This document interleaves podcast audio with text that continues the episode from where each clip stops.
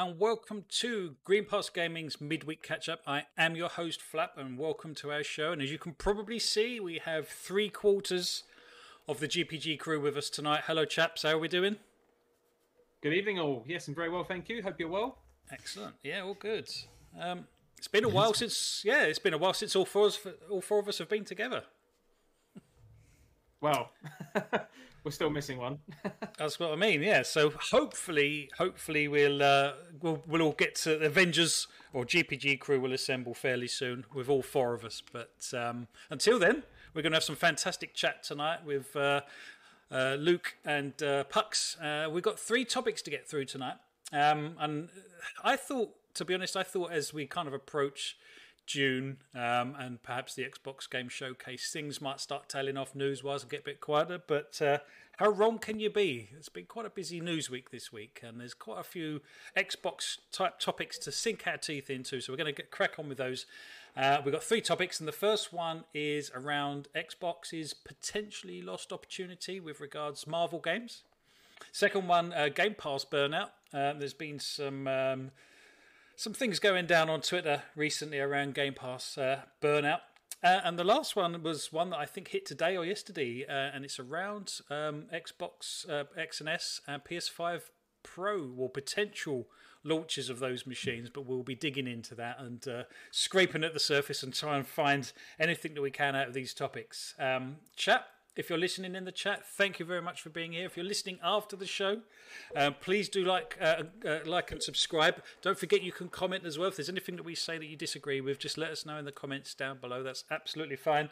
And also, if you want to carry on the conversation after the show, because these conversations do carry on, please join our Discord. Link in the description below. So, without any further ado, let's let's crack on straight with topic number one, shall we? Um, it's uh, it was I think it was earlier in this week that uh, that it was actually revealed that um, Microsoft were offered a potential partnership with uh, Marvel, according to uh, an executive uh, Jay Ong uh, of Marvel, um, and they were offered a deal back in 2014 after they'd after Marvel and Activision had pretty much mutually parted company after a deal that they had together. I don't think the the Activision games were too hot, too brilliant. Uh, I don't think the sales were too good, so I think they both decided to sort of part ways and, and try it on their own.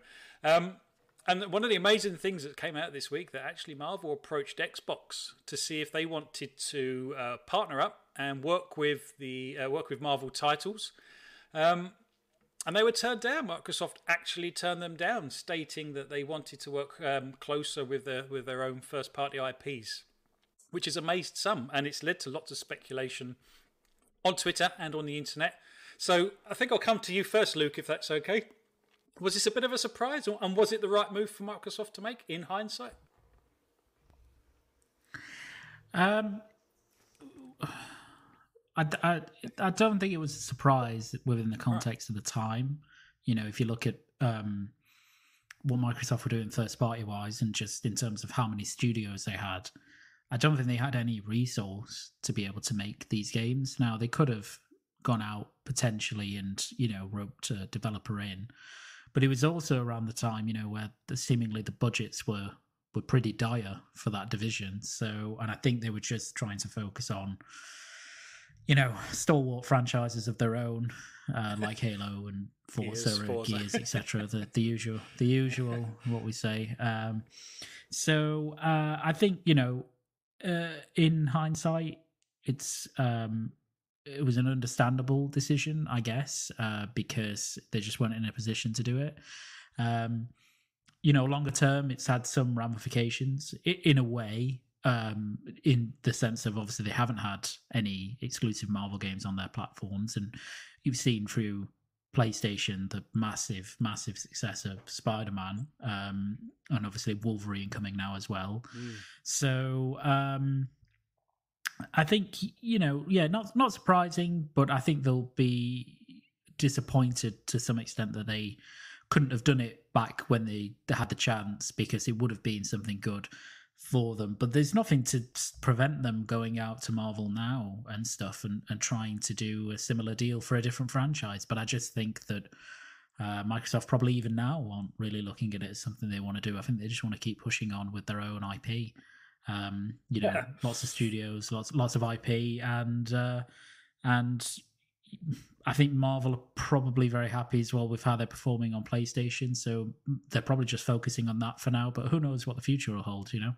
Tell you one thing that this has done is it, it has given us the perspective of where th- just where things were in 2014 compared to right now. And like you say, I mean, my God, you know, uh, this is gonna, you know, this is gonna sound funny because I know there was a lot of um, sort of stick and press around the Halo, Gears, and Forza kind of memes. It's the only three IPs that Xbox had. Uh, and according to you know the, the last three releases, uh, it's possibly the only ones they're going to have in this sort of 2022 if Gears does do uh, pull something out of the hat for for a Christmas launch, as in sort of a Marcus Phoenix type collection. Um, but actually, yeah, when you when you when you pull back the curtain, you know, when you look at all of the IP that Microsoft now have compared to 2014, it's actually an amazing journey that they've been on. So, you know, I appreciate we're kind of coming from the perspective of a huge dose of hindsight and stuff. But Pucks, um, yeah, do you think Xbox are kind of kicking themselves after they, you know, after they've seen what PlayStation and, and specifically in, Insomniac have done with the with the Spider-Man title? Um, I don't, I don't think so. No, and I, I kind of mirror what Luke said really, in that maybe they did a bit. Maybe they thought, oh, if only we was in the position ne- then as we are now, then maybe they could have done something. They might have, you know, I wouldn't be surprised if there was many thoughts along those kind of lines, but ultimately nothing that you can't, ch- nothing that you can change, right? So there's, I can imagine they're not spending too much time mulling it over. Um, but even then, I don't think it's a massive loss by any means. I think I know there's been uh, there's criticisms about some recent releases from the Xbox side of things, but at the same time, there's also a lot of new things to look forward to, a lot of new IPs coming out, which um, you know a lot of gamers are really excited for. And I think even considering how like how big Marvel is on its own, I don't think I mean I appreciate I'm, I'm yet to play it. I have to admit, but I appreciate uh, like Guardians of the Galaxy is really good. But at the same time, I, I do kind of feel like a lot of almost movie tie-in like games, even though I know this isn't directly that, but those kind of things I think are still feel like quite a niche market. And the same with Spider-Man. Like arguably it's super popular and it's done super well on you know on PlayStation 4 and PlayStation 5, and it obviously helps sell units being especially being the one of the release games for the PS5, right? Uh, the Miles Morales uh, version. But again, I, I do feel like they they feed a very specific niche of people that are into Marvel and superheroes. I, I can remember, I'm pretty sure there's so many people out there who don't give a toss about wanting to swing around a Spider-Man and therefore probably not play the game. So I think a lot of people are just looking forward to those new IPs. I don't think it's a massive loss in the long term. I don't really think they're kicking themselves because I think again we know that Xbox have a lot of really cool and interesting looking IPs coming in the nearer and I, I, and we're going to assume longer term as well, especially with the uh, the showcase happening in what a week and a half away. Is it two weeks Ooh, away? yeah, yeah, about that. So, so I Hmm. think there's more to look forward to than to kind of really worry about this having been a problem. I don't even if even if Microsoft did have it, I don't think much would have arguably come out of it anyway. Well, So I mean, yeah, uh, there's a couple of things, isn't there? You know, even if Microsoft were to have, uh, have taken up the offer from, from Marvel, we wouldn't necessarily have still ended up with a fantastic Spider-Man game like we've got on the PlayStation. Um, so there's always that. But but had we have ended up with a fantastic Spider-Man game, um, it makes you wonder how the Xbox One generation might have kind of changed or or have have arrived at the new generation slightly in a, in a slightly different place. But um, uh, it's interesting that you said, Luke, uh, around the money side of things, because from memory, I think back in 2014, Insomniac had just finished Sunset Overdrive, which was an Xbox exclusive back at the time. Um, and so, you know, in, Insomniac were probably struggling, well, looking for you know, looking for their next project potentially. Um, do you think it was a financial thing? Because obviously, you know, you think about Sunset Overdrive, it's not a million miles from from Spider Man anyway, kind of traversing a city and that kind of that whole kind of feel and genre. Um, yeah, do, do, do you think um, it was a financial thing that Microsoft just you know just didn't want to go to at least Insomniac with it to see to see if they were up for it?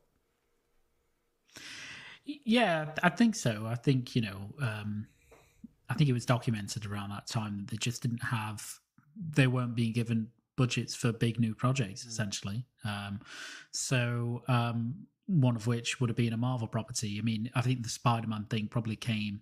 I don't think when Marvel pitched working with Microsoft necessarily that it was based around Spider-Man, although I'm sure that was you know one of the things that Marvel had at their forefront because it's effectively the most popular, you know, comic character in the world that they that they own. Mm. Um, and uh, I think probably Microsoft may have been interested on some level, but clearly not enough to to to go and front the cash for it. Whereas I think for Sony, it just made a lot of sense. They they had worked with Insomniac really closely anyway mm. over the years on Ratchet and Clank. There's, they're now freed up. You know, they've got nothing. To, well, I mean, they probably had stuff to do, but they can take on a massive project. If you're Insomniac, you absolutely jump at the chance to make a Spider-Man game and you know do it justice really not have it just be a crap Marvel, uh, you know movie tie-in or yeah some kind of cheap low budget thing but have it be you know an amazing game and i think you know i think jay ong you know of marvel said that they wanted to go out and beat arkham that's that was yes. their aim you know because yes. that was the gold standard of of comic book games um and i think in a lot of ways spider-man does does beat you know arkham i mean they're both mm. absolutely yeah. amazing so um, mission accomplished really for Marvel and for Sony. You know, they made a ton of money. They sold an insane amount of copies, and um, I mean, it's it's a it's a successful. You know, as I say, Spider Man. I mean, comic book movies, Marvel movies, they are the highest grossing movies in the world. They're not a niche. You know, mm-hmm. they are the dominant form of cinema, effectively. And if you can translate that into a game, then you're making a lot of money, and that's what Spider-Man did. So, uh, and I expect Wolverine will do really well as well. So, um, yeah, but I don't, I don't think Microsoft will regret it. You know, they just, they just couldn't do it. Like, if you can't do it at the time, then, then it's nothing to regret really, because it just wasn't in their capability to actually go out and, and, uh, and, and do it at the time. Um, or, or if it was, they just weren't interested. So it's interesting because I think Phil Phil Spencer was just in the infancy of his reign at that point, I believe. Yeah, I think so. Yeah, yeah. I think as well, they had a lot more issues to worry about than getting yeah. a you know franchise game out there. They had yeah.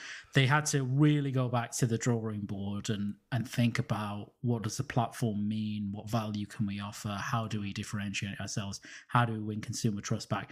I don't think a Marvel franchise game would have done particularly much for them. They had bigger fish to fry way worse problems than than that sort of stuff. Uh, so I think it was probably low down on the agenda who knows? They might have even tried to crowbar in some kind of Kinect functionality. So thank God that didn't happen. Yeah, Spider Man swinging through New York. Exactly. Imagine doing that on the Grip camera. Out. Yeah, yeah, yeah, exactly. Yeah.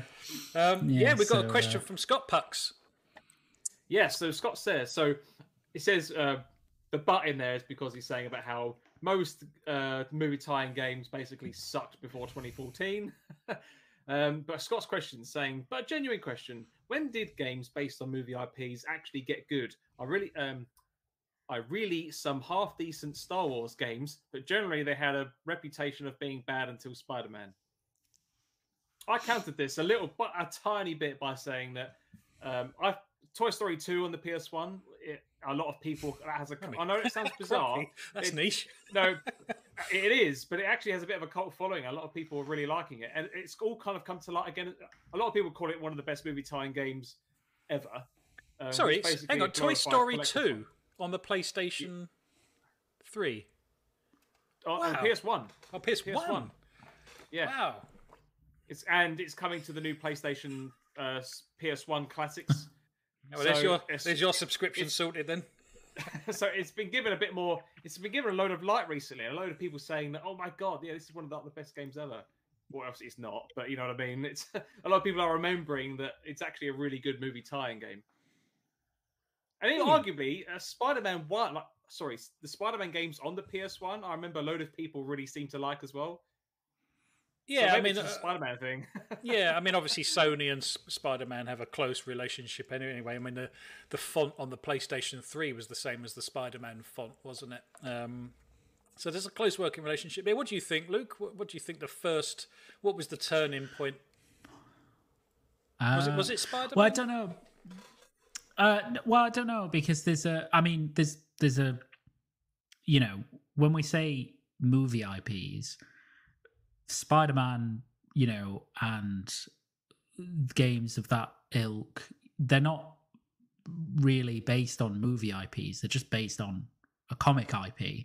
And you can either do a movie tie in on those Mm. games because they have movies, or you can do something a bit more faithful to the original material of the comics and or do a hybrid of the two and really just focus on making a good game based on the IP of Spider-Man in this case. So I think the first comic game to really be successful was probably Arkham Mm, um, to to really be an exceptional game based on a comic IP. Um, and, and Spider-Man, the, obviously, you know the 2018 Spider-Man or whatever it was released now, isn't based on the movies. It's an entirely new um, story and creation. So. Uh, yeah, I think over the years there have been some decent movie tie-in games that also related either to comics or Star Wars. Uh, Yeah. Star Wars has had a lot more of them. I mean, if you go back and have a look, you know, Knights of the Old Republic, you know, early two thousands, one of probably one of the best RPGs ever made, based on a, a film IP. So, um, you know, that was pr- probably the first really great one. Uh, but there may be ones before that. I, but yeah, I think Spider Man solidified that kind of the first Marvel game to really hit that spot of being an actually great game uh, on its own. So It Ash is- Games in the comments as well um, says that they remember the PS3 slash 360 Wolverine game. Apparently, it was a ton of fun. But again, it kind of Yeah, falls in line with what you were saying, Luke, about you know it's arguably a comic book character rather than. Although that game was that based on the movie at the time, or was that just a character based thing? I can't even remember now. No, I I remember can't. playing it, but I ca- I can't remember. Ash Reviews Games also mentions about the PS2 Lord of the Rings games being quite good because they were were they directly of based on yeah. movies to obviously some. I think they degree. were. Yeah, Yeah. yeah, they were. They were quite quite heavily based on the movies, actually. He's, he's put on here Toy Story is a masterpiece, and he's not going to hear any other words against it. Fair enough. I'll have to. You uh, yeah, I, I never played that. I'll have to. I'll have to take. Well, you Here's- try it soon when the service comes out. So Here- Here's one for you. What's the best film based on a game? the best film That's- based on a we're game. There's really- not many. There's not yeah. many, Wow. sadly. Yeah. Um, Tomb Raider. best film based. No. When, when's the new? Well, when- when's the, Well, new the, the new Sonic Uncharted? the Hedgehog's done really well. Sonic the Hedgehog. like yeah. it. Oh, that- yeah, that got- that's that in fact bit, probably didn't? Sonic. Wow. That that'd cheer up Um, BMG. Yeah. Pro- probably probably Sonic. Uh, I don't think I've seen quite a few actually, but they've all been terrible. So Silent Hill, that was terrible. Mm. Uh, the Max Payne film with Mark Wahlberg, that was awful. Uh, I haven't yet seen Uncharted, so I mean, clearly it's quite beloved because it's been very successful. But it, I don't know quite divisive though between the gaming fans and movie critics, though, isn't it? It's Yeah, weird. I mean, it? you're, you're going to get that anyway. Uh, Yeah, but Yeah, but uh, people expect. Is it Nolan North, whatever his name is? Like a particular, I can't remember his name. Maybe that is him. There's some actor they thought Yeah. he looks like Nathan Drake, and they've gone, "Oh no, this is just this is a prequel to how he becomes Nathan Drake." So that's kind of justifying why they use Tom Holland. But we had this discussion a couple of shows ago, right? we did. How we did. you know he, he's arguably too close to still being Spider-Man to have done the role. But yeah, yeah. hey, Yeah. who, who am I to say? Oh, Scott says, did anyone like the Resi films? And Ash Reviews Games also says that they generally loved Mortal Kombat 1995 Wow. movie. Who was in that? Um, I can't remember who was in that. Um, oh, who was in that? I can't remember. Let us know, Ash, if you remember. Yeah. I think the Resi films. I think maybe the first one of the the Mila series was okay, and then after that, they just kind of became really bad. I also saw the recent Resi film, uh, which is Oh. pretty bad. Is it? Uh, Oh, okay. Albeit, albeit it's quite enjoyably bad, uh, and it's very, it's fairly faithful to the games, which was quite nice. Oh, So okay. Pretty cool. It's Um, interesting you bring up about game-based films though, because I'm sure I read today, um, but apparently um, it's floating around. Let me look it up. That there's going to be a Horizon Horizon movie. yeah, TV apparently? series. Or- Oh, I think yeah, it's TV series, wasn't it? Uh, Uh, got, oh, yeah, Horizon, God of War, and something Gran else. Turismo. Oh, okay. Gran Turismo, Oh, apparently. oh, you're not joking. Um, I thought you were joking. No, no, this is an actual article. Um, yeah, apparently they've got. Turismo. No, actually, Sony confirms Horizon, God of War, and Yeah. Gran Turismo TV shows are in development. Well, I mean, I guess don't you how- know, I mean, if Sony have these IP, I guess it kind of makes sense for them to actually start, you know, shoving stuff over into the film kind of media side of things. I mean, historically, they've never really worked out particularly well. Yeah, but, but, I, um, Gran Turismo was that just going to be like a Need I- for Speed knockoff? yeah, I was going to say, is that a Need for Speed? Yeah, thing? well, you've also got uh, Ghost of Tsushima, a film being made. Oh, was that That- confirmed as well? Is it? That I yeah, can that's see. confirmed. Yeah, I can see that. That, that Um, would kind of make because you know there's a fairly decent story to that, uh, and the whole samurai thing. I can see that. Um, Yeah, Horizon, a good one. I think that's being done Yeah. in partnership with Netflix. Right. Netflix, that one. God of Yeah, that'd War be is being cool. done in partnership with Amazon Prime. Gran Turismo, don't know. Uh, but uh, yeah, yeah. Uh, but it makes sense. It you know, they're looking to get their brand out there Hmm. more. You know, and get these get these to become even more household. Obviously, we got Last of Us TV series in production as well. So um, I'm looking forward to that. I mean, I, I absolutely adored The Last of Us as a franchise. uh, I really do. Uh, like I say, I've got very strong opinions on the second one, uh, and like I say, it's not so much about the first 10, 15 minutes of it. It's it's the last half that I take issue with. But there we go. That's a different story. We're, we're still yet to have that I- I- conversation, Luke. yeah, have to do a show on I mean, I suspect. Yeah, definitely. I suspect the Last of Us TV show will will probably do very very well, Hmm. not just commercially but critically.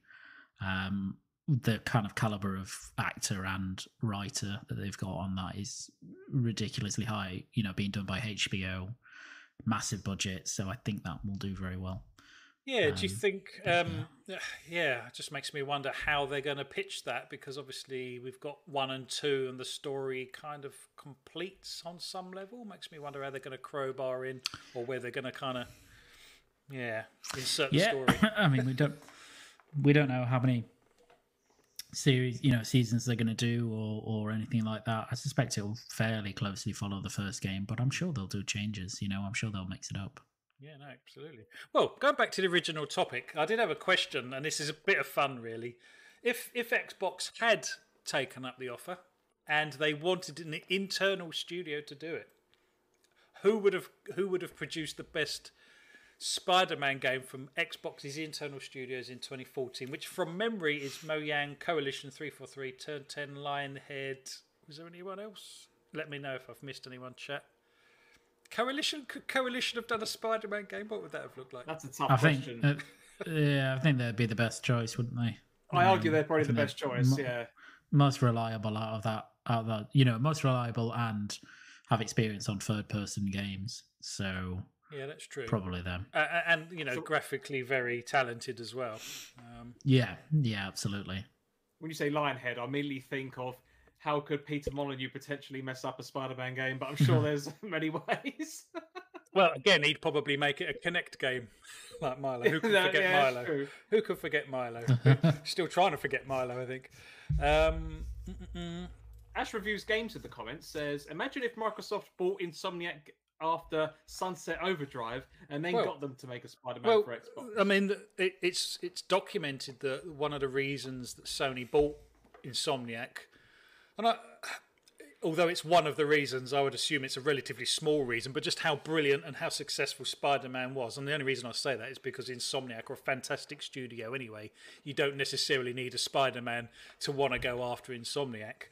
Um, but the fact that they did do that, and it was a fantastic game, and it really is a fantastic game. I do love it um, just clinched the deal. So you know things could have been very different. Like you say, had had some certain decisions been made. Like I say, Phil Spencer was still in his infancy. I don't think he'd um, he'd schmoozed the the higher executives in in Microsoft uh, and had actually pitched to them where he wanted to take the Xbox brand at that point. So it's just probably bad timing on Xbox's part. I'm guessing. But yeah, things could have been very different. But just you know, like I say, it it opens up some speculation around what the Xbox One generation could have like had they had another massive IP like Spider Man. But Well, Scott asked the question. Scott respins your question actually, asking rather than Spider-Man, what Marvel slash DC franchise would you pick with any Xbox studio they currently have? Brackets including Activision Blizzard. Um, Ash Reviews has already come back in and said that they'd like to see a Blade game, possibly. I don't know. If you, if you could, any particular Marvel or DC franchise Yeah. you think if Dead- they could, I'd love to see a decent Deadpool game. There is one. There is a Deadpool game, but it got pulled for um, licensing issues. I think. I don't think you can buy it anymore. So, and, and I actually got the game after this had happened. So I had to go into a local store and get a second-hand copy of the disc. And it's a really good game. I really like. It's a bit clunky around the edges. It, you know, it needs some polish, Yeah. but but the humor and stuff, and it's really kind of on point. And I think, you know, I, I love Deadpool as a franchise, and I think lots of other people do as well. And it seems to be a little bit of an underutilized franchise in some levels. I guess it's limited in some in some way, but because you know the stories are kind of play second fiddle almost to, to the to the actual action and what's going on in, in some regard. Um, but yeah, I'd love to see a Deadpool game. I think it'd be pretty cool. Who would make it? Who would make a Deadpool game? Crikey. asking the real questions. Yeah, Ooh, I don't know. Let me have a think about that one. Yeah, we'll go, we'll go on. Let's let's open it up. Who would make the best Deadpool game out of all of the current Xbox studios, including Activision Blizzard? Um, I think I don't know. I, I can't help but feel that because uh, is it it's turn ten doing Fable, isn't it? Is that, is that right? Playground, Playground. No, sorry, Playground. Yeah. Um, in a way, seeing that they're doing something like Fable, it, I know we don't know anything yet, but it's just the fact that you know there's the there's the possibility and a massive opportunity there for something great to come out of it. And I can't but feel with almost giving the IP to someone who hasn't made a type of game like that before, and seeing you know again from just a teaser that looks quite uh, visually appealing from that point of view, it's like, well, do you chance giving it to someone actually a bit left field, someone who you don't know what they would do or do something completely different to the fact that actually because of the fact they are green to a particular genre of game would they actually whack it out of the park you know rather than just say sticking to their, their own specific genres um, I think uh, my choice would actually be for a Deadpool game would be Machine Games, Oh, machine games. um, okay. because if you yeah. if you play Wolfenstein, the humor is very irreverent, like Deadpool is. It's Yeah, very that's true. silly. It's over That's the a really top. point, lots yeah. of gore, lots Mm. of gore. Uh, yes, they you know predominantly known first person shooters, but they're making Indiana Jones. I doubt that's going to be first person. Mm. Yeah. So uh, I think they'd be prob- almost the perfect studio to to do that type of game if you wanted a studio, Yeah, good shout. or really left field, uh, id software because again, Doom Eternal, gory, obviously first person shooter, silly kind of humor, you know, tongue in cheek, fourth wall breaking, it's all Yeah. Deadpool stuff. Yeah. So yeah that's a good point Um, yeah Wow. so one of the, one of them probably Yeah. Machine Games. Wow. Well, what's uh, what Marvel games would you want to see be made? What uh, what uh, I think Ash uh, nailed what I would have picked, which was Blade. okay? Uh, oh, you so, love Blade. Yeah. Yeah. Love Blade. Um, and uh, I think, yeah, it would just make an awesome, awesome That- IP for a that- game. You yeah, know, that's quite cool stuff. It's quite dark and gritty, isn't it? Like, yeah. Hmm. Yeah, yeah, I'd probably give that like someone like Ninja Theory. Oh Be wow. really good to make that kind of game. Um, you know, experience in third person stuff. They can make it very dark. Hmm. Uh, yeah, I think that'd be a good choice. More Blade, please. Hmm. How about someone like Arkane? Uh, I, I don't know what they'd. I guess it, it depends on what they'd make, wouldn't it? Like, uh, Yeah. you know, what what Marvel slash DC IP kind of suits their style. I mean, um, I think all of them could. I mean, I'm sure all of them, if you gave them just said, here, here's the catalog of Marvel IP, here's the catalog of DC IP. Think about it, a game you could make. They would have tons of ideas Yeah. about what they could do. So any of these studios, they're supremely talented. So, it, it uh, would be I think fantastic. it's fun. It would be, fa- yeah, like you said, No, it'd be go ahead, go fantastic to do that, wouldn't it? Just to, you know, just to see who would do what. Yeah, yeah, exactly, exactly. So, uh, yeah, Blade's a good one. No, Blade is a very good one, actually. Um, Pucks. i'm arguably going to be a bit boring on this one but i would love to see a decent iron man game Oh. because I know there was an Iron Man game that came out of like 2006, 2007 or something, which I personally remember being pretty trash, for perfectly honest. Um, I don't remember it being too good, but I'd love to see a decent Iron Man game in like a similar kind of play style to something like either Spider Man or the Arkham games. Yeah, Like, yeah, To very be able to de- develop- that character and the story, and like again, not from a movie, but make it its own original thing. Like maybe go for a new origin of how he becomes Iron Man, and just the idea of potentially out walking around, potentially pretending that you're Tony Stark at one point, and being able to press a button, and maybe all the parts jump on your body, and you like jump up in a fancy animation and whiz around the air or something like that. As, That'd be you pretty know. cool. Have you have you I- played I- any of the Lego Marvel stuff? That's pretty cool. No, That I does- haven't. I've got Okay. I, I- know on PC through the Epic Games, you know, like free games you get every week. A couple, well, good, maybe a year or two ago now. I've got the Lego Batman games, one, two, and three on there. Um, I just need to have the time to play them. There's too Hmm. many other games I'm playing at the moment. My backlog is the biggest I think it's ever been. So it's priorities.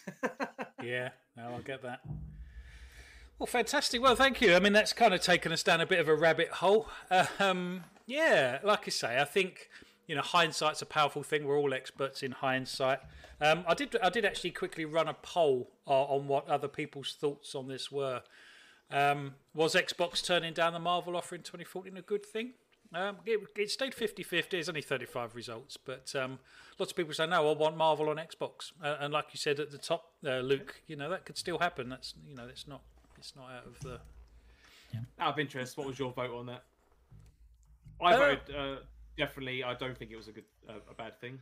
Um, I was Xbox turning down the Marvel offer into a good thing. I've put, I put yes. I think it was a good thing that they turned it down. Yes, because I just I I just don't think we would have ended up with the Spider-Man game that we ended up with. Uh, and if you take Xbox out of the equation, you know, I just want the best games that there are. And I appreciate at the time it was a third-party developer doing it anyway. Um, but uh, it just it all worked out for the best, I think, in the end. I don't think Microsoft would have made it any better than it currently is. So we might as well leave with what we've got because there was a, a fairly big chance it might have actually been worse than what we've got now, if that makes any sense. So uh, yeah, no, definitely. that's my take on it. Okay, well, fantastic. Thank you very much, chat. Thank you very much. Great questions coming in from the chat. That's good. It's kind of like I say, stretching us, pushing us, pulling us. Fantastic. Well, we'll, with no further ado, we'll move on to topic two, if that's okay. Uh, and this is another one that kind of blew up on the internet. Um, actually, I meant to take a screen capture of it, and I, I didn't, so I do apologise. But uh, there was a bit of a shitstorm earlier in the week when uh, Gene Park of the Washington Post tweeted that he was unsubscribing from Game Pass. Um, he, he in, within the tweet he admitted that he barely uses it uh, and went on to say that maybe the June showcase will change it, meaning uh, his mind on cancelling. But I was promised new exclusives every three months, and we just don't have that.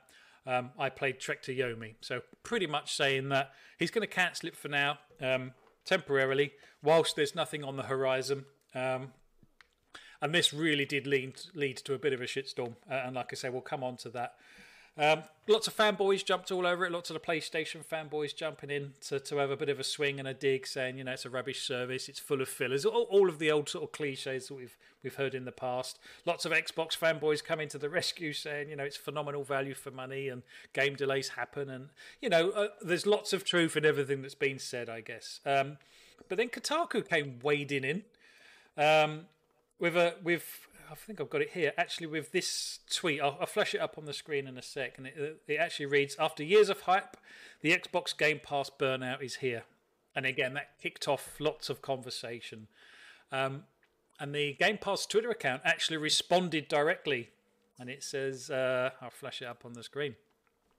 Tell me you limit yourself to only AAA games without telling me you limit yourself to only AAA games which was quite a, a quite a good funny burn, I think, to come back. But then inXile actually came back and um, um, pasted over the top of this the golden ratio symbol because as you can see, it's ratioing pretty well, um, making Kotaku look a bit stupid. In all honesty. Um, and you know while this is a lot, lot, you know, a lot of fun, and you know you can sit on the sidelines. It's quite a good spectator sport. You know there was some questions in there I thought we could bring to tonight's show and actually ask. You know, um, is there burnout in, in Game Pass, do you think? Do you think there is an element of people that will actually think, mm, well, nothing's going to happen now for the next, well, till early next year potentially? Uh, I think I will cancel my subscription.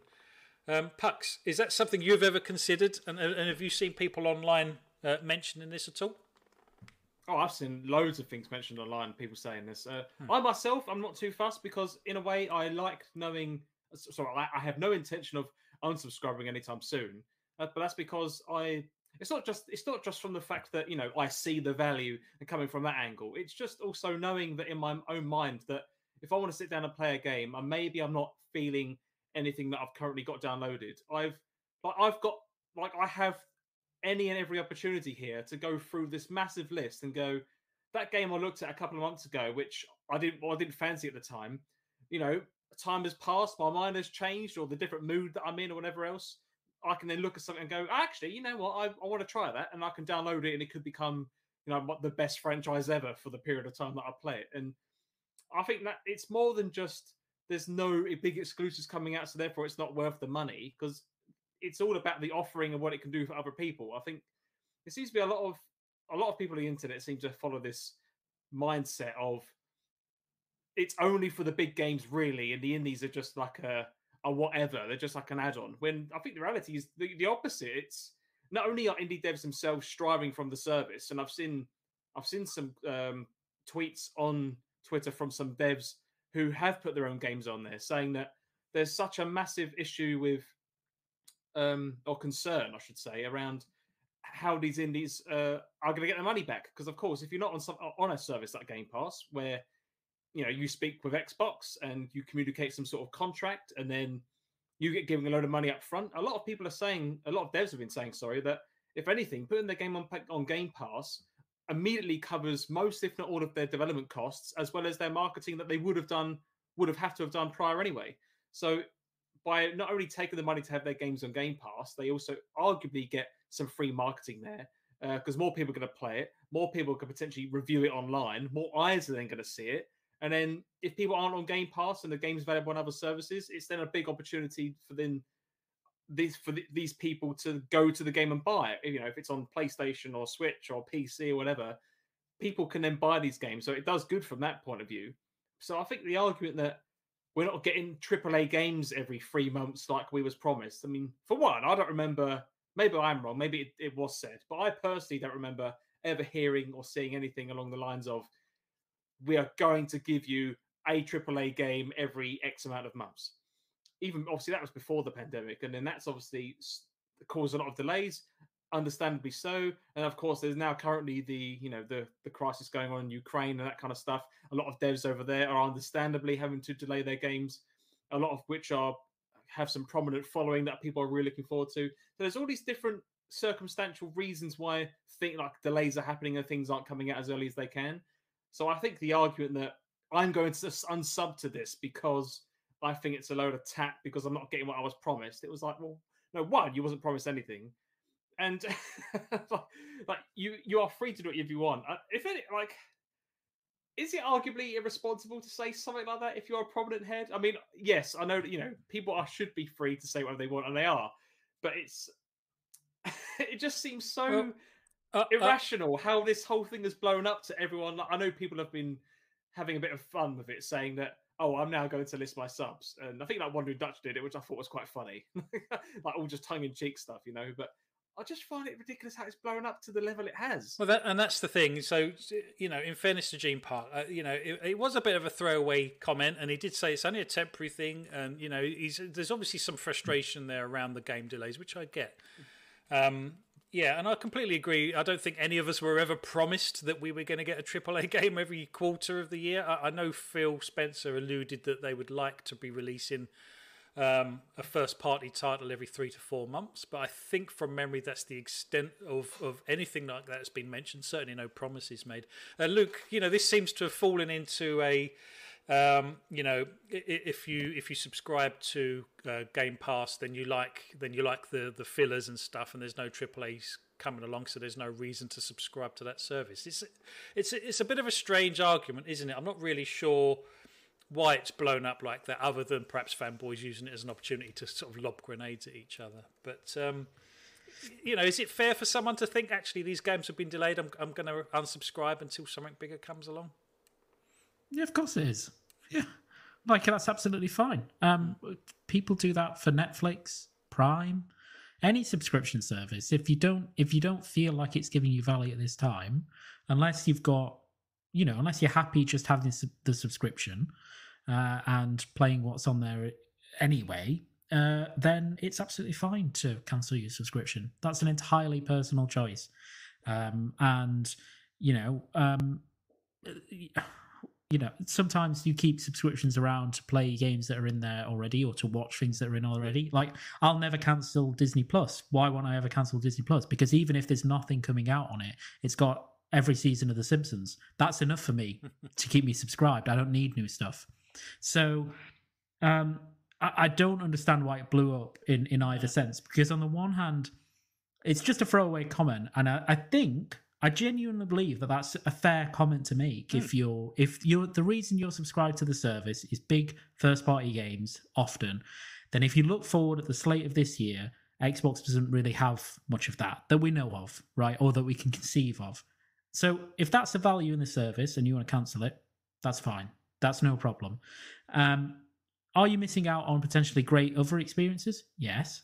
But you are on any anything like Netflix or Prime or whatever. There are things that come out that take people by surprise. I'm sure nobody was sitting around on Netflix, or, or there were people sitting around Netflix canceling it, thinking there's nothing coming out here that I'm interested in. Oh, there's a show coming up called Squid Game. Who wants to watch that? And then it blows up and it becomes a phenomenon and gets them to resubscribe. You know, so it's stuff like that. Um, the reaction to it has just been totally bizarre because on the one hand you've got you know xbox fanboys let's call them uh, like hounding gene park to say oh well you know it's ridiculous uh, and this and that which is a weird argument in of itself because if he wants to broadcast that he's cancelled something i don't really find that particularly offensive if you find that offensive you're weird to be honest I think he If did you it in find quite a respectful offensive- way.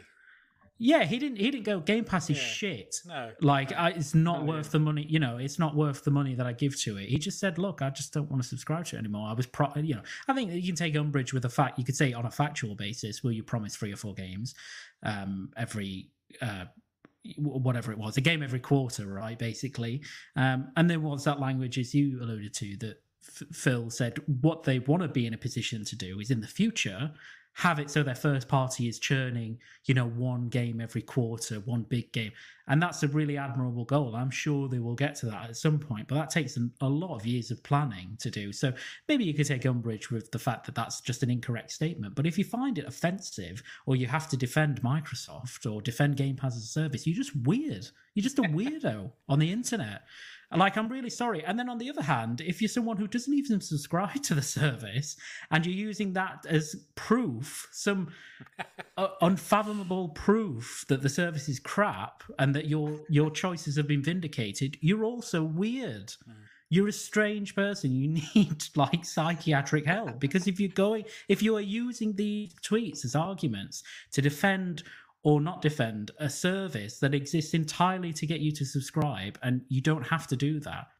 It's weird. It's just weird. So I just found the the reaction I had when I read the tweet was indifference. The reaction I had when I read the replies and saw the, you know, days worth of comments on my feed, these like tongue in cheek, I'm unsubscribing from blah blah blah or whatever, or you know, rushing to the defense of one and against the other. The reaction I had was just kind of like annoyance more than anything. This this kind of stuff really annoys me. So very bizarre. I mean, in terms of like is Game Pass burning out, like as a personal thing, to me it's not. Like I'll still keep subscribed to Game Pass because first of all, there are a lot of things I still play on there that I'd like to still have access to. Of course, I could buy them, like Forza Horizon 5.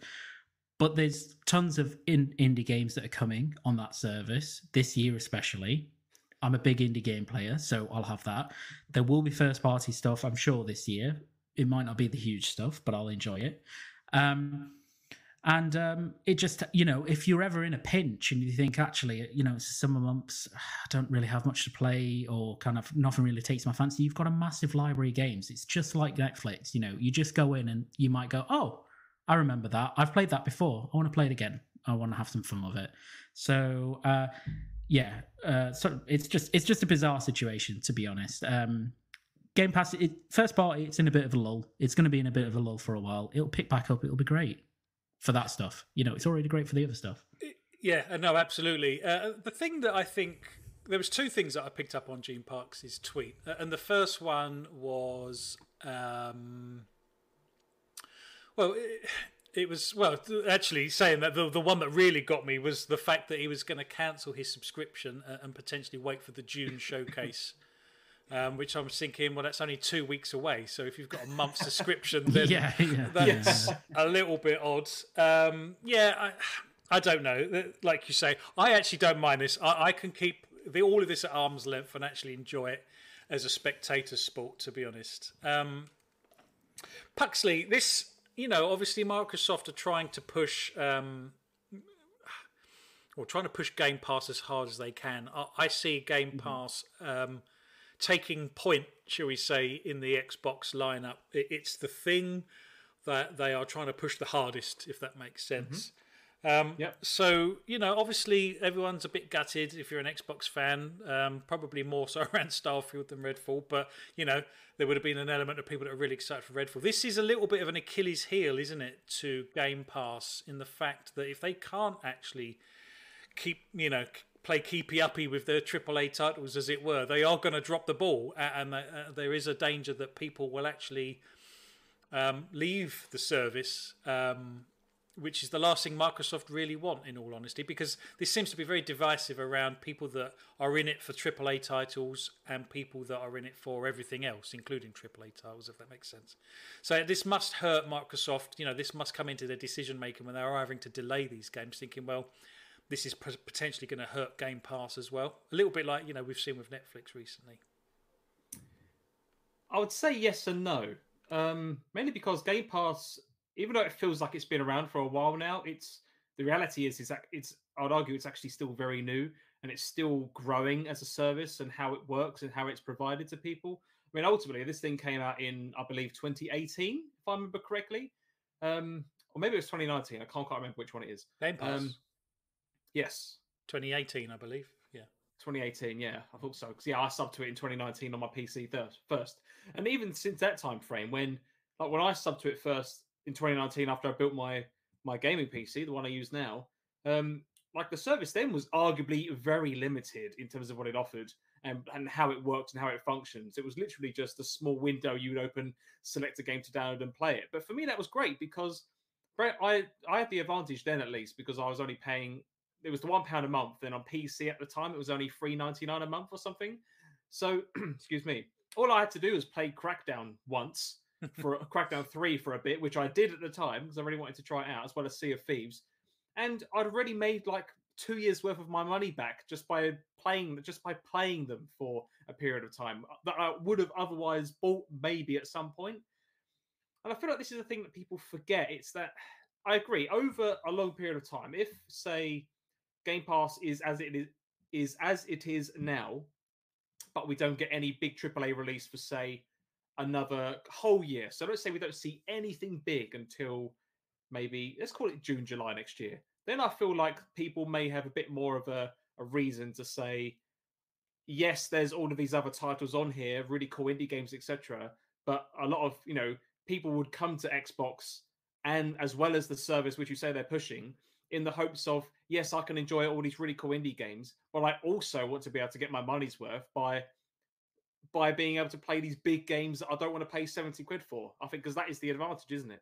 Mm. And people then make this argument that, oh, but what if PlayStation thing becomes a big thing and all the rest of it? But so even though this whole PS Plus service or the premium tier is is you know shaping up to look like a pretty decent ish Game Passy thing, it's not quite Game Pass, is it? It's it's older titles which they're they're basically moving. The PS1 stuff is new, arguably. That's the really cool thing. If you're into that nostalgia, based stuff or just want to experience the older things. So that's already a niche in its own right. Then you've got the PS2 stuff, which is mainly just being moved from what was on PS Now to to this service, or what to this new one, and then just some other PS4 and PS5 games. And they've already said themselves that they're not going to be having brand new AAA releases come out on that service immediately anytime soon. At least that's the meshing they're saying now. So people making these comparisons to say that oh I'm gonna I'm sub from the service or whatever else. It's everyone's in the same camp, I think. And yeah, yeah, of course, you need to deliver games at some point, but yeah, if you leave it long enough, it, I think it will become a problem. The argument of you have all of these in- indies, what's the problem? I think the reality, the unfortunate reality is, even though there are a lot of really good indie games out there which are hard to find and discover without games like Game Pass. There are also a lot of people out there who don't give a damn about indies at all and they only want to play those titles. I mean, that is the unfortunate reality. Even though they have the opportunity right in front of them right now to go through the library and, and pick something that looks interesting, reality is people just won't do it because they don't care. They're not interested in that. They just want to play the big titles. So, yes, there's a pool of people which, if you don't cater to them, they may unsubscribe, which could be an issue. But then equally, you've got a massive pool of people who, like like Luke said, if you if there's stuff on the service that you are that you're looking forward to because you know they're coming, then you don't unsubscribe because it's always a platform that you can reach out on. So uh, it's a weird, it's a it's a mixed thing. And I mean, like Luke said, with uh, Luke keeps Disney Plus, I unsub and resub to it all the time. so yeah, and I think other people may well just bounce on it like that as well. Yeah, I completely get that. Uh, Luke, um, you know, it, it is a little bit of an Achilles heel, isn't it? Like you say, you know, your subscribers will go up and down, but, but Kotaku come wading in like they did, trying to make this about triple A's and stuff. It's just, I don't know. I, mean, I, I, don't know what your your thoughts and feelings on Kotaku are, but it just seems like they come wading in just to try and drive some traffic, just to stir up the shit a little bit further. It, uh, like I say, as, as, much as Gene Park's kind of tweet, I thought was kind of measured and kind of okay. I think Kotaku's was kind of coming in to be a little bit more pointed. Um, I don't know what your take on that. What did you make of Game uh, Game Pass's response as well? The, the Twitter that they responded back with. Uh, yeah, I mean, I think it's look, it's it. Twitter's the domain of the trolls, right? And every account, every account can be a troll account. And I think the Game Pass one was just playing that role for that time because Kotaku, you know, um, disagree, agree with the article. I think whatever, you know what I mean? Like it's just it. Kotaku themselves was were seeing the furore about about all of this and and reacting to it with a provocative article because they're a media outlet. Like, of course, they want to do that. They want, as you say, they want to drive people to their site. So, um, I quite enjoyed the Game Pass um, retort. You know, I think it's just fair game. You know, it's that's that's what it is. So, uh, uh, again. Uh, you know, I, I don't understand quite people getting angry at Kotaku. Um, but I also don't understand people that subsequently got angry at the Game Pass tweet reply. You know, that's yeah. also yeah. weird.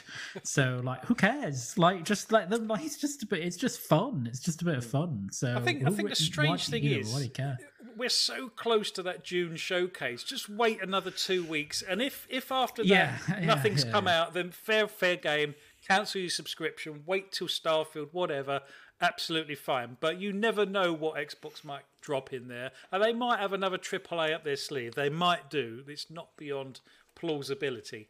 Um, yeah, absolutely. As you said, it was just weird that it was just a couple of weeks out yeah. from the showcase, but then was like, I'll, I'll revisit it then. You might as well just hold on to it in that case and exactly. cancel it June 12th if nothing's coming afterwards, you know? Yeah. So, yeah, very, very strange. Uh, it'd be like cancelling, you know, Netflix just before their big earnings call and they announce a load of shows or Disney before they show their roadmap for Marvel, you know, or Star Wars. So, yeah, it's a bit weird. Yeah, no, absolutely. Uh, Pucks, where are we with the chat? We've got Sean Abbott, new, new to our Discord channel. Welcome, yes. Sean. Welcome to the show. Welcome to the chat. What have we got? Yeah, hello, Sean. Uh, Sean says or asks us, what's your thoughts on Microsoft developing a cloud streaming style bit of kit, um, sorry, bits of hardware to drop at the showcase on June 12th? And are you guys live reacting to the showcase? So I suppose for the second point, uh, we're not immediately reacting to it, but we may well be doing a post reaction with someone else who I don't know if we've revealed yet. So yeah, no, we have. No, we, are doing it with Archimedes, oh, Box and Burner. So we're doing a yeah. post. Uh, we're doing a post-show uh, reaction. So we're not doing a live reaction. We're doing a post-show reaction, and the whole of the GPG crew will be joining Boxenberger uh, over on his channel, and we will we we will be responding to the news that's uh, that's just being revealed. And I I've got a feeling.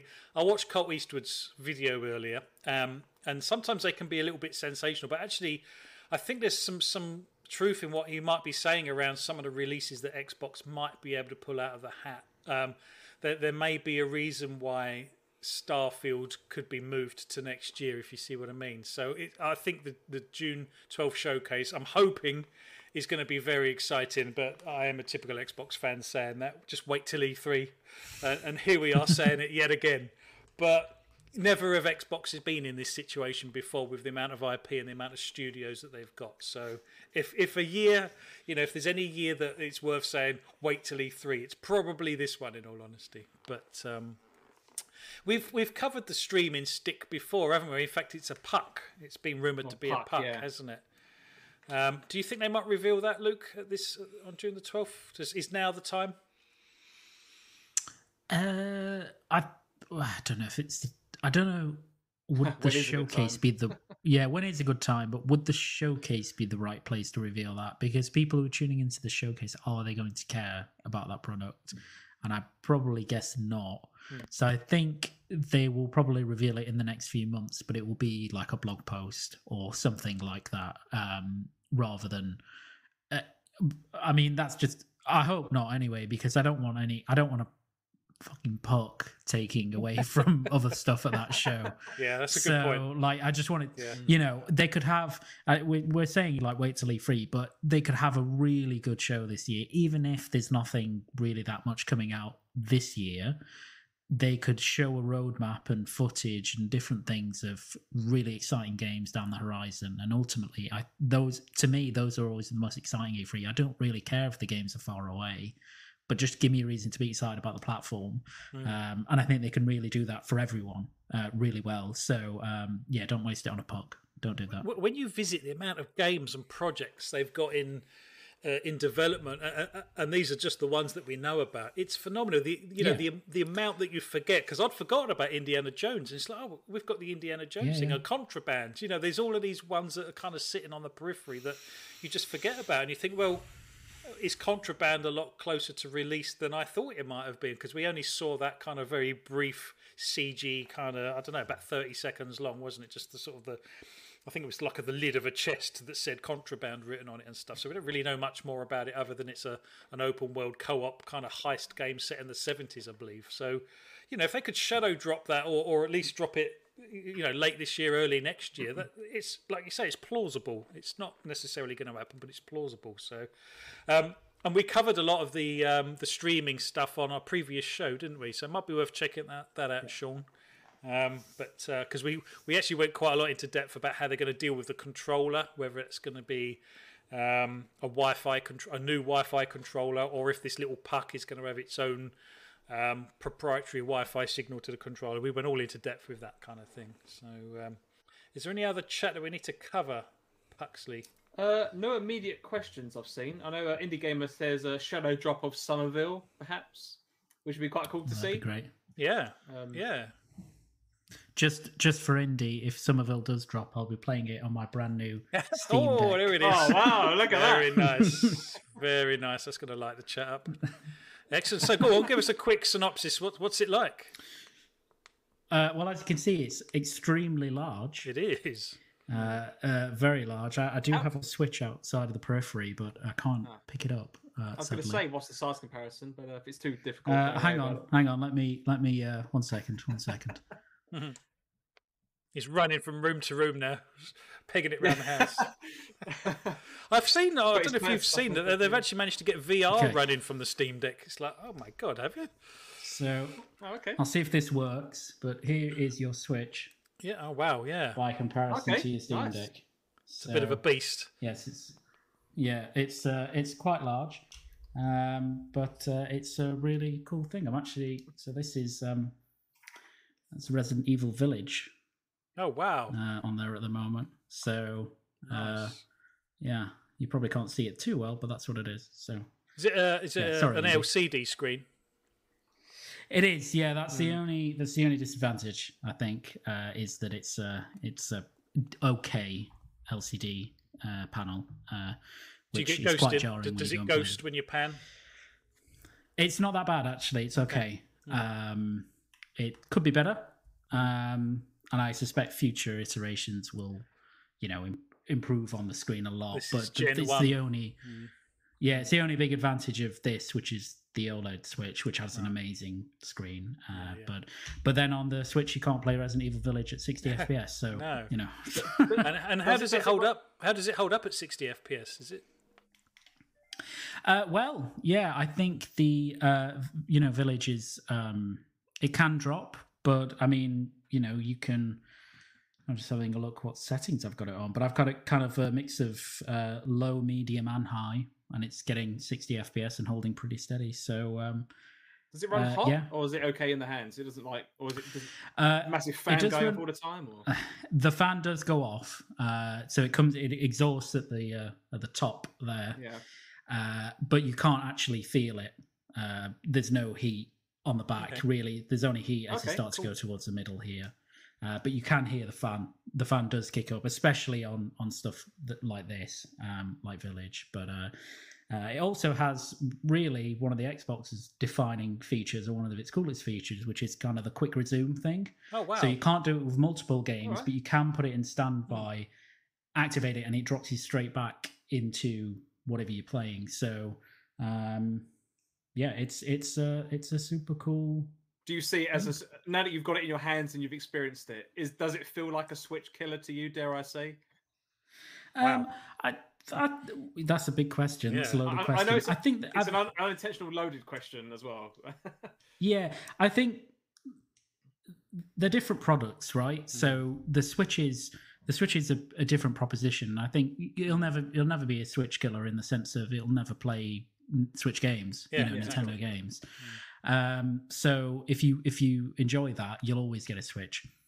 Um, I think for someone like Indie, uh, it probably is because he doesn't play uh, Nintendo games. So you've got every indie you could ever imagine on the deck. You know, you don't have to wait for them to come to Switch, which I think uh, Indy can correct me if I'm wrong, but is the reason mainly he owned a Switch was that he wanted a kind of handheld indie yeah, I platform. think I remember that as well. Yeah. Um, so, but you know, I've got kind of all these different. His, you know, this is my library of stuff, and like, it's just amazing being able to play. You know, got Elden Ring down here. Yeah, Doom. wow. No, It's Col- not. It's not a Col- touchscreen, Col- is it? Or is it? It is. It is touchscreen. Oh, cool. Okay. So yeah, so uh, it's it's just cool. I mean, it's great if you've got a big Steam library, especially. It's awesome. You can't play every game on it, but you can play a fair few. So there, that's the Steam Deck portion of the show. And Just to say as well, Fantastic. Ash, Rev- Ash Reviews Games, when you first got it out, said, Christ, he whipped it out and it's massive. Yes. Who am Adam?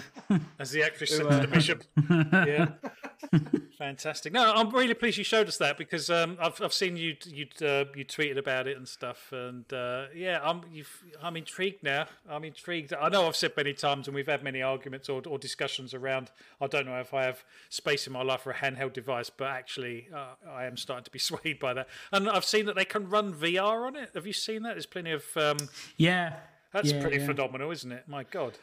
It's pretty cool, yeah. I mean, it's Hmm. a super powerful piece of kit. You know, it's a it's a really powerful platform that you can do an awful lot of stuff on, even outside just the Steam OS. So, um, you know, I think the sooner Microsoft can figure out some integration with Game Pass, the better, uh, and and kind of the compatibility with their games as well. Well, they've Um, always they've always said it's- it's on cool. on on uh, what was the exact word in you know they want Game Pass to be on all of the compatible devices or something along that. And you, you know you, you've got one in your hands right there, haven't you? That's a device that could play Xbox games that you get Game Pass on. So I've also absolutely. seen on uh, on like the game dev Twitter side of things as well that people that have one are saying that they've been able to get things like a like a Godot engine and a Unity engine running it and Mm. running on it, and you know plugging in a wireless mouse and keyboard, and they're like doing some dev work on it, and it's oh wow, in a in a very weird way. It almost seems like it could well be a cheaper alternative to like something like a gaming laptop to do some more intense dev stuff. So wow. it's an interesting proposition. Um, not to Hmm. say that's going to happen anytime soon, but just the idea that you know, almost like with uh, back in the day, like you don't pick up a DVD player, you pick up a PS2 instead because it's Hmm. cheaper. It's like, is this almost the same difference? But yeah, no, that's really Just, cool. just out of interest, and I should know the answer to this one. Does it have a um, a video output? Is it got like uh, micro HDMI or USB C it has USB C. as as a video out? Uh, I, th- uh, you know, I don't actually know. Uh, I'm having a look. I don't think it does, although it does dock via USB C with the Steam Deck dock that's coming hmm. out in the future, so you can actually monitorize it. But I'm not. I'm not entirely sure. I think USB C you can should- carry video, yeah. but uh, you need a compatible Yeah. monitor Yeah. or, or a sort of an adapter to get it back into HDMI. Yeah. I'm guessing, but uh, You get USB C Fantastic. to DisplayPort stuff, can't you? So yeah, yeah, that's Yeah. true. Yeah, fantastic. Well, thank you very much. We're going to leave it there um, as that topic, and we're going to move on to our final topic. But before we do, just th- thanks to the chat. Let's just do a very quick shout out. We haven't done one of these yet. Uh, Indie Gamer, Myseko. Um, uh, who have we got? Arturo Trevino, uh, Ash reviews games. Uh, it's Timmy Stubbs is in the chat. Back from the dead. Uh, Sean Abbott, like I say, uh, new member to the Discord channel. And again, if you're listening and you haven't joined our Discord channel, please do. Um, link is in the description below. So thank you very much for being here. We're going to move on to our final topic for today, and I think this came about today. Um, now I know you you messaged in our Discord server about this one, Luke, um, and I, I I think I know what your views on this are. Um, but um, it was suggested by the TV and electrics company TCL, which I think are the second largest um, producer of flat screens in the world, um, that the new uh, Xbox and Series, uh, new Xbox Series X and S and PlayStation Five uh, Pro consoles could arrive as soon as 2023 or 2024, um, as uh, mentioned recently in a pro- uh, presentation in Poland. Um, there was a uh, a. Uh, uh, I thought I'd uploaded it. I'll upload it in a sec. There was actually a presentation, a screen shown uh, around Gen 9.5, and there were some specs um, actually um, flashed up on the screen as well. Now, it's a bit of a strange one because um, part of me thinking, well, there probably is going to be some pro machines coming along. I mean, the average sort of console generation lifetime is kind of seven to eight years. 2024 uh, probably? Is that still a bit soon do you think? I don't know.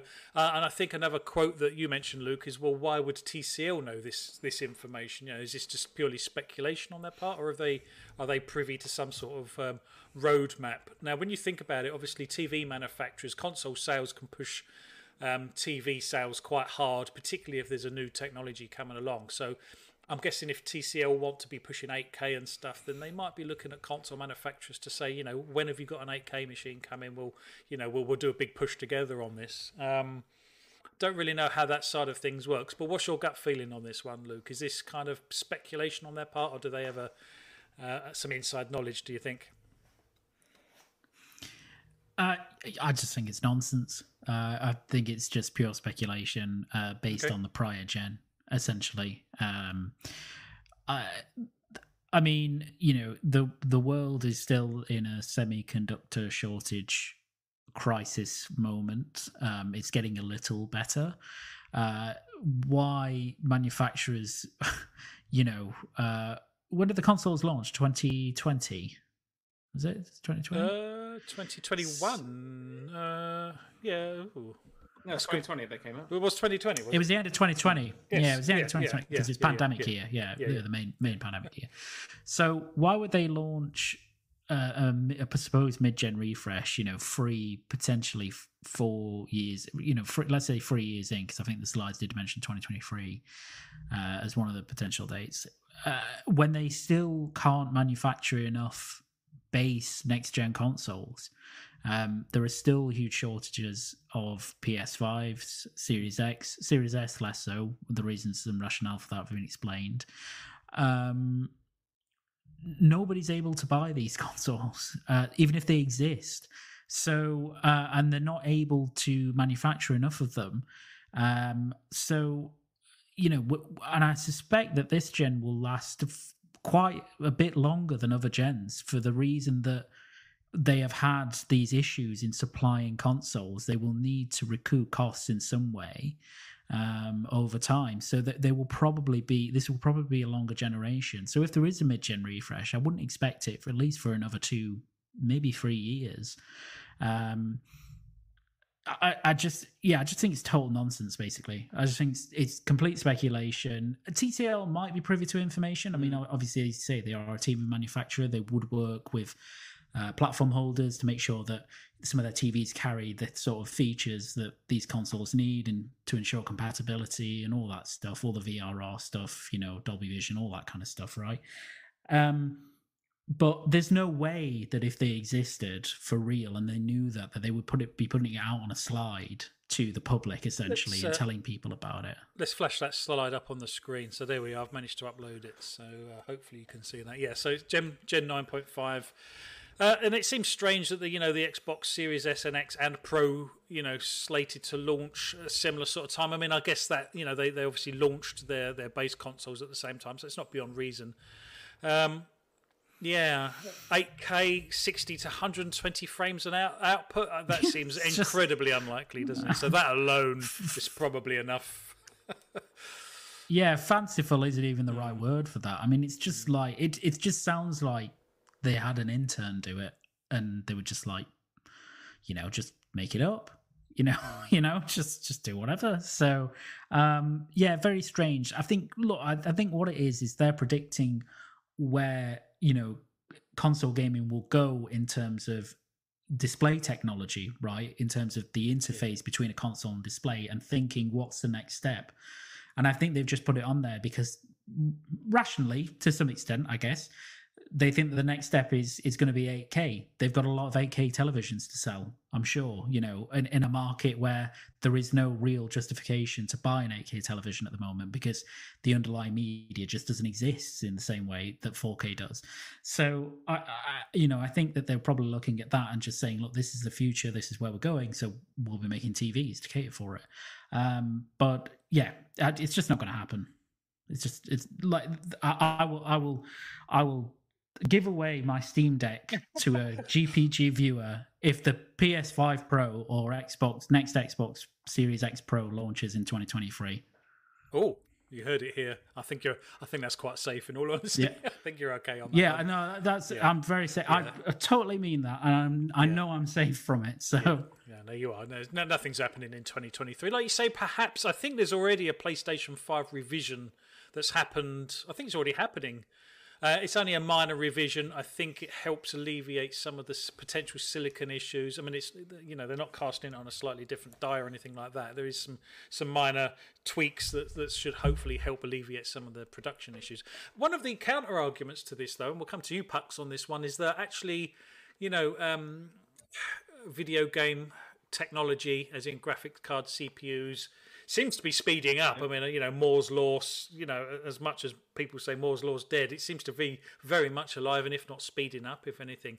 Um, the current generation of consoles, the now gen consoles, Xbox Series S, X, X, and PlayStation Five, really, are probably the closest they've ever been to a you know a top end PC um, in the state that they launched in. Um, Yeah. So, if they were to extend this generation longer, doesn't that just mean they're going to fall so much further behind the PC technology at the time, and so obviously games will suffer for it? So, does it then not make sense to actually, uh, you know, produce um, incremental upgrades as you go through the generation? I don't think that's a great idea. Ultimately, in the long term, um, I I think part of me, th- I, I appreciate you've got the hardcore, heavy gamers who've you know somehow have all the money in the world who are able to just splash obscene amounts of cash on any new tech that comes out, and you know they want the latest thing, the brand new thing as soon as they can, and whatever. But the reality, again, like a lot of these things, is that the large proportion of the gaming consumer base is or are made up of people who aren't in those positions. They buy that one system, you know, without things like Game Pass, say, you know, maybe buy a couple of games throughout the course of a year or something, or enjoying free to play content, or if you are subscribed to something like a service, you can do that. But ultimately, you just you expect to have that system and have new things coming out for that system until the generation dies. Um, arguably, even with the last gen upgrades with the One X and the PS4 Pro, yes, there were some titles where it boosted to 60 and whatever else, but for the most part, I would argue that it wasn't fully utilized as much as it could be, from what I remember at least. Maybe I'm maybe I'm speaking too soon, but I mean, yeah, I, maybe I am because I appreciate a lot of people do really like the fact that even at PS4 Pro, you can play things. Oh, if I had it on a base one, I'm playing at 30 frames, and this one I'm playing at 60. A lot of people, well, a number of, an arguably small proportion of people care about that. For the most part, I think most people on a console aren't too fussed whether or not they're playing at 30 or 60 outside of the again like the the real heavy hardcore. But I don't know. Um, do I think it's unjust or unfair? Do I think it'd be kept behind? No, I don't think it will really, because we're almost get. So you're correct in that the whole Moore's law thing. Yes, arguably it was dead because it got we almost got to a point. It was like, how can we improve anymore? And then technology finds, finds a, way, way, as it always does. And now we're on this new path of, oh, okay, we've now developed this new thing, this new concept, which the world now loves and appreciates and has gav- gathered around, whatever that may be. And then it, you know, then new things develop from that technology, whether or not that feeds into games or not, right? So, and I think we kind of got to a point with that in gaming with regards to things like visual fidelity, right? For the longest time, we were like gaming seemed to be chasing realism, being able to push graphics to the max, how much they could, you know, be able to have all this power for nothing.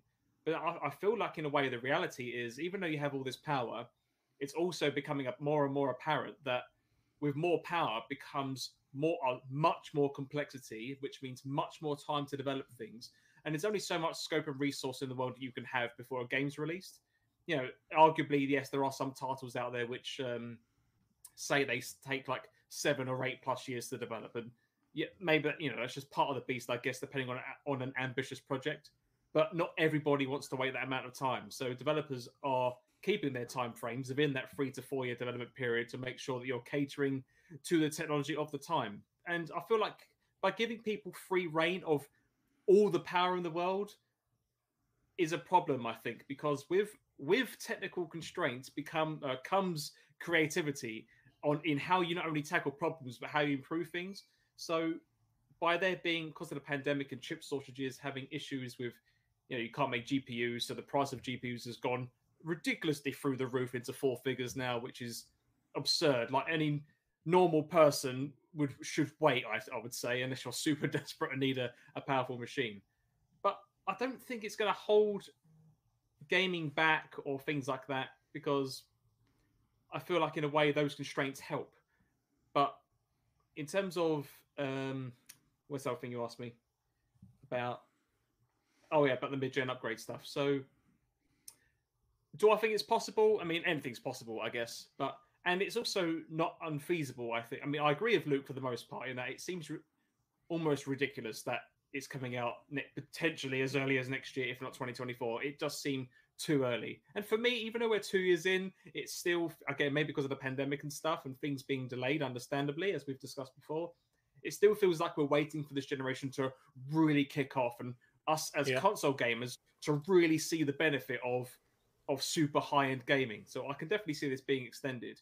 But if there is a refresh, I I don't I wouldn't necessarily see it as being a like a version 2 or version like 1.5 or something. I would see it more of a if there's I mean cuz PCB respins in the electronic space happen all the time and it's typically to take out obsolescence. So at the time you for those who maybe aren't sure what that means, so you'll develop a bit of kit over a course of a good couple of years You'll have all sorts of chips and components on these PCBs, and then before you know it, something's going obsolete, not being made anymore. It has a limited t- quantity of items left to buy. Oh no, we need to make a new one. Or what a lot of manufacturers do with arguably simpler chips and components is you they just have a new version of it coming out which might be more efficient, but it's still a different part, which means you have to order a new part, which means you have to re-qualify and retest the whole new board. And by extension, that may then mean remap, like re-tracking some of the board where components sit and lie.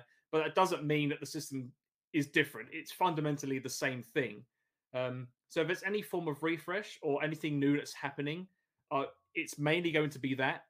Um, but but no doubts they're looking into tech. But given the cost of things at the moment, and again the chip shortages, I don't see a refresh anytime soon.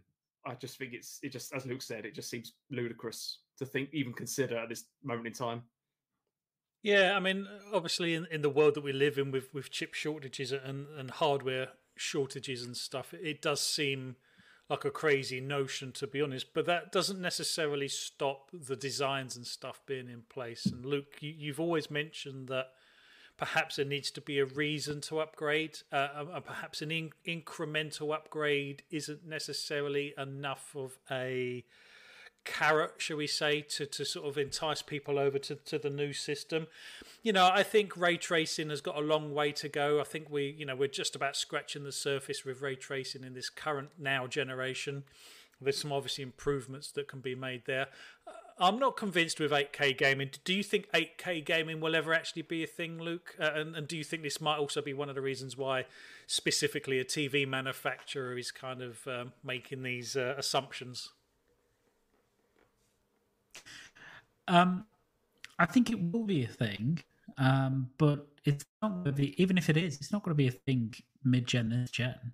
You know, for AAA games. It's just not going to happen, you know, unless unless we're um, if we mean native 8K gaming, definitely not. If we mean um, you know, will technologies develop in such a way as they have in 4K, where you have checkerboarding, you know, uh, active on a lot of games, or things like DLSS, you know, where you can get effectively 4K results from a non 4K resolution, then hmm. yeah, we'll get 8K gaming at at, at some point, and then eventually we'll be able to do native 8K games. But they're not going to happen. I can't even see them happening next generation, to be honest. Really? Mm. So um, yeah, no, I, I think it's quite unlikely. So um, and who at this point, who cares about resolution? I mean, really, like we, I think most people would rather resources put into you know um, performance on games and pushing graphical fidelity even further right? And, and, making games as as amazing as they can look. And you, you you're going to have to sacrifice between you know graphical fidelity performance and resolution the loser at present is always resolution you know because people are satisfied enough with whatever you put out in terms of resolution. You know, even 1080p games still look good, um, but there are so many forms of upscaling, AI rendering, you know, checkerboarding, all of that, which gives you a pristine image, uh, and you're not you're not running at a native resolution and impacting, you know, what. So, um, I think it is just as I said, where the TV manufacturer goes. We guess this is the next step because, of course, they're going to focus on resolution because they're a TV manufacturer. Um, you know, let's see, let's see what happens. Um, but it's it's yeah, it's certainly not 8K is not going to happen anytime soon. Yeah, I, am not convinced with 8K. I'm not convinced with 8K. I know we, we went through the 3D phenomenon, uh, and, and, you know 3D's been around the, the block a few times, and, and again, yet again, it hasn't really taken off. Um, I think 8K will be more successful than 3D TV, but there, you know, there will become a point where you know this extra clarity, and particularly something as massively uh, as demanding as 8K, even for TV and Netflix. You know, do we have the infrastructure, um, broadband wise, to actually be able to stream 8K reliably? Uh, and like you say, you know, massively demanding in, in CPUs, GPUs.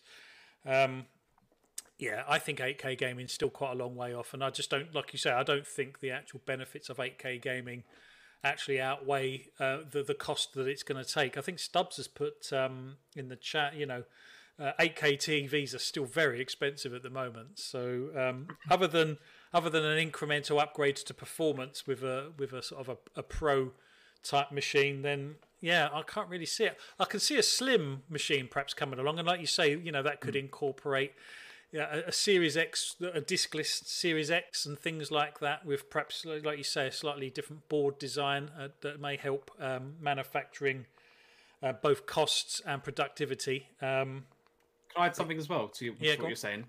In that the other reason, on top of what you said already, in within gaming as well, because I know currently, well, I know it's been around for a while, but currently about um, oh, 4K texture packs are a thing, but they take up X amount of memory. I mean, 8K is by definition going to be four times double bigger. plus. Exactly, yeah, yeah. it's it's bigger. ridiculous. Mm. So, like the st- storage technology as mm. its own medium needs to become cheaper and and well and, and bigger. Like we need more storage, and it needs to be consumer friendly, and that is a long way off. I mean, M2 hmm. drives, one terabyte M2 drives are only just now becoming more affordable without having to hmm. spend like 300 quid. So, like, you know, you can get them you know, on discounts in places for uh, 80, 90 quid now, which is deemed decent. And but for a lot of people, that's still that is still too expensive. So no, absolutely, that is um, another reason to add into your list. Sorry, yeah. Yeah, Stubbs has put another comment in the chat. Hux Um, Um, subs- yeah, they haven't showed people what PS5 and Xbox Series X can do yet, let alone trying to sell more powerful one. Yeah, I completely agree. It's And, still- and yeah. uh, the other thing that we haven't really discussed is that although you know hardware can become exponentially more and more powerful, the UE5 engine actually creates stunning visuals, but with a, very similar overhead to UE4 games, if that makes sense. So you know, software can dig us out of this hole. Not that we're in a hole, but you know, software can help. Um, graphical fidelity, uh, uh, resolution, um, frame rates, uh, as much as hardware. Uh, and like you say, you know, on, uh, in the dawn of a UE5, and we're still yet to see a full-blown UE5 game land uh, and and all of the uh, bells and whistles that that provides as well to actually land yet. So, like you say, you know, we're we're nearly two years into this generation. Well, we will become November, um, and I still don't feel like we've actually seen the potential of this generation. And I I guess that might feed back into Luke's earlier point that because of that and because of the delays and what's going on in the world, that could actually extend this generation's lifetime by a couple of years, if that makes sense with these delays. Yeah, I agree with that. I mean, Um, I, I, I do think that if the pandemic like didn't exist, never happened, that you know we'd be in a completely different position, right? We would. I don't think we'd be thinking this. I think it's because of the fact that this has all happened. A lot of people's mindsets have, mindsets have, have changed, um, as well as again, as well as just the delays and things that it's caused. It's obviously delayed the things which are due to that were due to come out. If not now, in a few, couple of months' time, they're being moved even further away. So yeah, as you say, sorry, I didn't mean to interrupt you, but No, no, no, no, absolutely. feels like this gen has barely started yet. But Yeah. in my mind, it means we just have a lot more to look forward to. Like this, that little box sitting in my living room, I just, I just know there's going to be so much cool stuff coming out for it. So Yeah, no, absolutely. We- We're in a very strange time in console gaming at the moment because, like you say, and I know it's a meme, and we've said, you know, wait till the to wait till the next E3 for Xbox and stuff, but it still very much feels like that. And like I say, because of the pandemic and things like that, that, that statement is probably truer this year than ever before um, because of all of the delays and stuff. 2023, you know, we said this probably about 2022 to be fair, but 2023 should be the year that this deadlock sort of starts to unlock somewhat because you know i'm thinking um, you know the company i work for we're, we're slowly starting to drift back into the office. You know we're starting to have more and more face-to-face contact and stuff like that. And i'm hoping it's the same for game developers and stuff. So we will get back to a point where perhaps game development speeds up slightly and particularly with the new engines as well. You know there, there's lots of um, tools in the UE5 engine to help sort of um, procedurally generate buildings and even people and characters. Um, so it, it should speed up at some point, I guess. But it's a very exciting time, but a very frustrating time at, at this moment in time. Another comment from Back from the Dead, uh, who's also said um, more than resolution or performance, um, they need to work more on minimizing game file sizes, which is definitely a thing. And and again, as you say, this is also just beyond. I mean, arguably, you could say you know, computer science tells you that something takes a certain amount of space because you know that's how it works. But at the same time, um, yeah, compression technology needs to it exists in a good extent, but it definitely needs to catch up to uh, to make sure we can do it. I mean, I think Fortnite is actually a good example of this because when that game when that came out for quite a long time, that's that game's file size was I- believe like 80, 90 gig, but that kind of range, which was quite Wow. normal. Uh, Um, or I think- sorry, at the time, I think that was deemed quite large even when it first came out. But then they did a load of internal updates on their end for compression and how the assets are managed and things like that um, and just how the whole structure of the game is put together from an assets perspective and how things uh, pull from resources, etc. And it almost halved it in size. So the game now is on average about 36 gig, I believe, or that kind of figure. So they managed to more than half just about the file size just by restructuring how the game is put together. So I agree that yes, more work needs to be done on minimizing game sizes via things like compression, but then equally, it's also down on each of the in- independent developers as well to make sure that they structure their game in such a way that it that it enables that compression to happen almost naturally, rather than having to force compression because of the fact it was put together not as well as it could have been. Yeah, and there's lots of technology. We've got FSR 2.0, Luke. I don't know if is there any games that are running that currently. Um, I know it's pretty much brand new. Um, Uh, I think uh, I think Deathloop is. is it Um, okay? yeah, P- funnily P- enough, I tried that on the on. Yeah, yeah. I actually tried it on the deck. Uh, funnily enough, um, uh, and it seems it seems to be it's quite good. So uh, and it's it's a huge improvement over the Is it? first FSR. It's actually yeah, it's actually a genuine uh, competitor to DLSS now. It's not it's not as good as Oh. DLSS, but it's it's it's a lot closer. So you know, we RDNA two inside the Xbox Series X. Um, there's still so much untapped stuff in there, uh, and it seems strange that the you know we've we've physically got the hardware in our hands if you're lucky to, to be able to get hold of one. We just don't have the software. Um, and, and, and the tool sets haven't existed for long enough for actually to be able to take massive advantage of these pieces, fantastic pieces of hardware we got, and that's the same for the PS5 as well. Um, it's an exciting time. It's just frustrating, isn't it? You know, the the the, the promise of, of fantastic looking games is just over the horizon that we can't quite see.